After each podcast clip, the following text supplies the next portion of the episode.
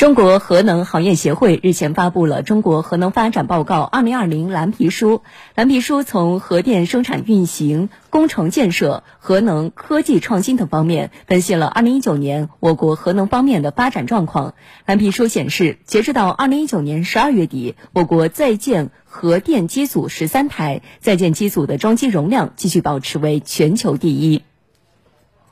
二零一九年，我国在建核电工程稳步推进，国核示范工程福建漳州和广东太平岭核电项目核准开工，自主三代核电华龙一号进入批量化建设阶段。截至二零一九年十二月底，我国在建核电机组十三台，总装机容量达到一千三百八十七点一万千瓦，居全球第一。现在实际上，我们国家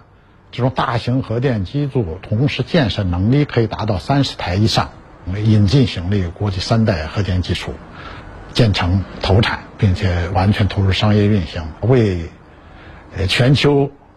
第三代核电技术的建设提供了一个成功的典范。我国核电装备的自主化和国产化水平也在不断提升。二零一九年，国内核电主设备交付三十九台套，百万千瓦级三代核电机组关键设备、大型断件、核基材料等也陆续实现自主设计、自主制造。我国的核电装备制造企业已全面掌握自主三代核电装备制造核心技术，为我国核电的安全高效发展提供有力支撑。我们已经形成了每年。八到十台套大型先进核电站的装备制造能力，尤其是我们的华龙一号、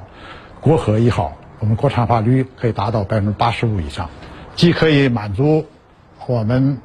国内核电发展的需要，也为我们将来走出去创造了条件。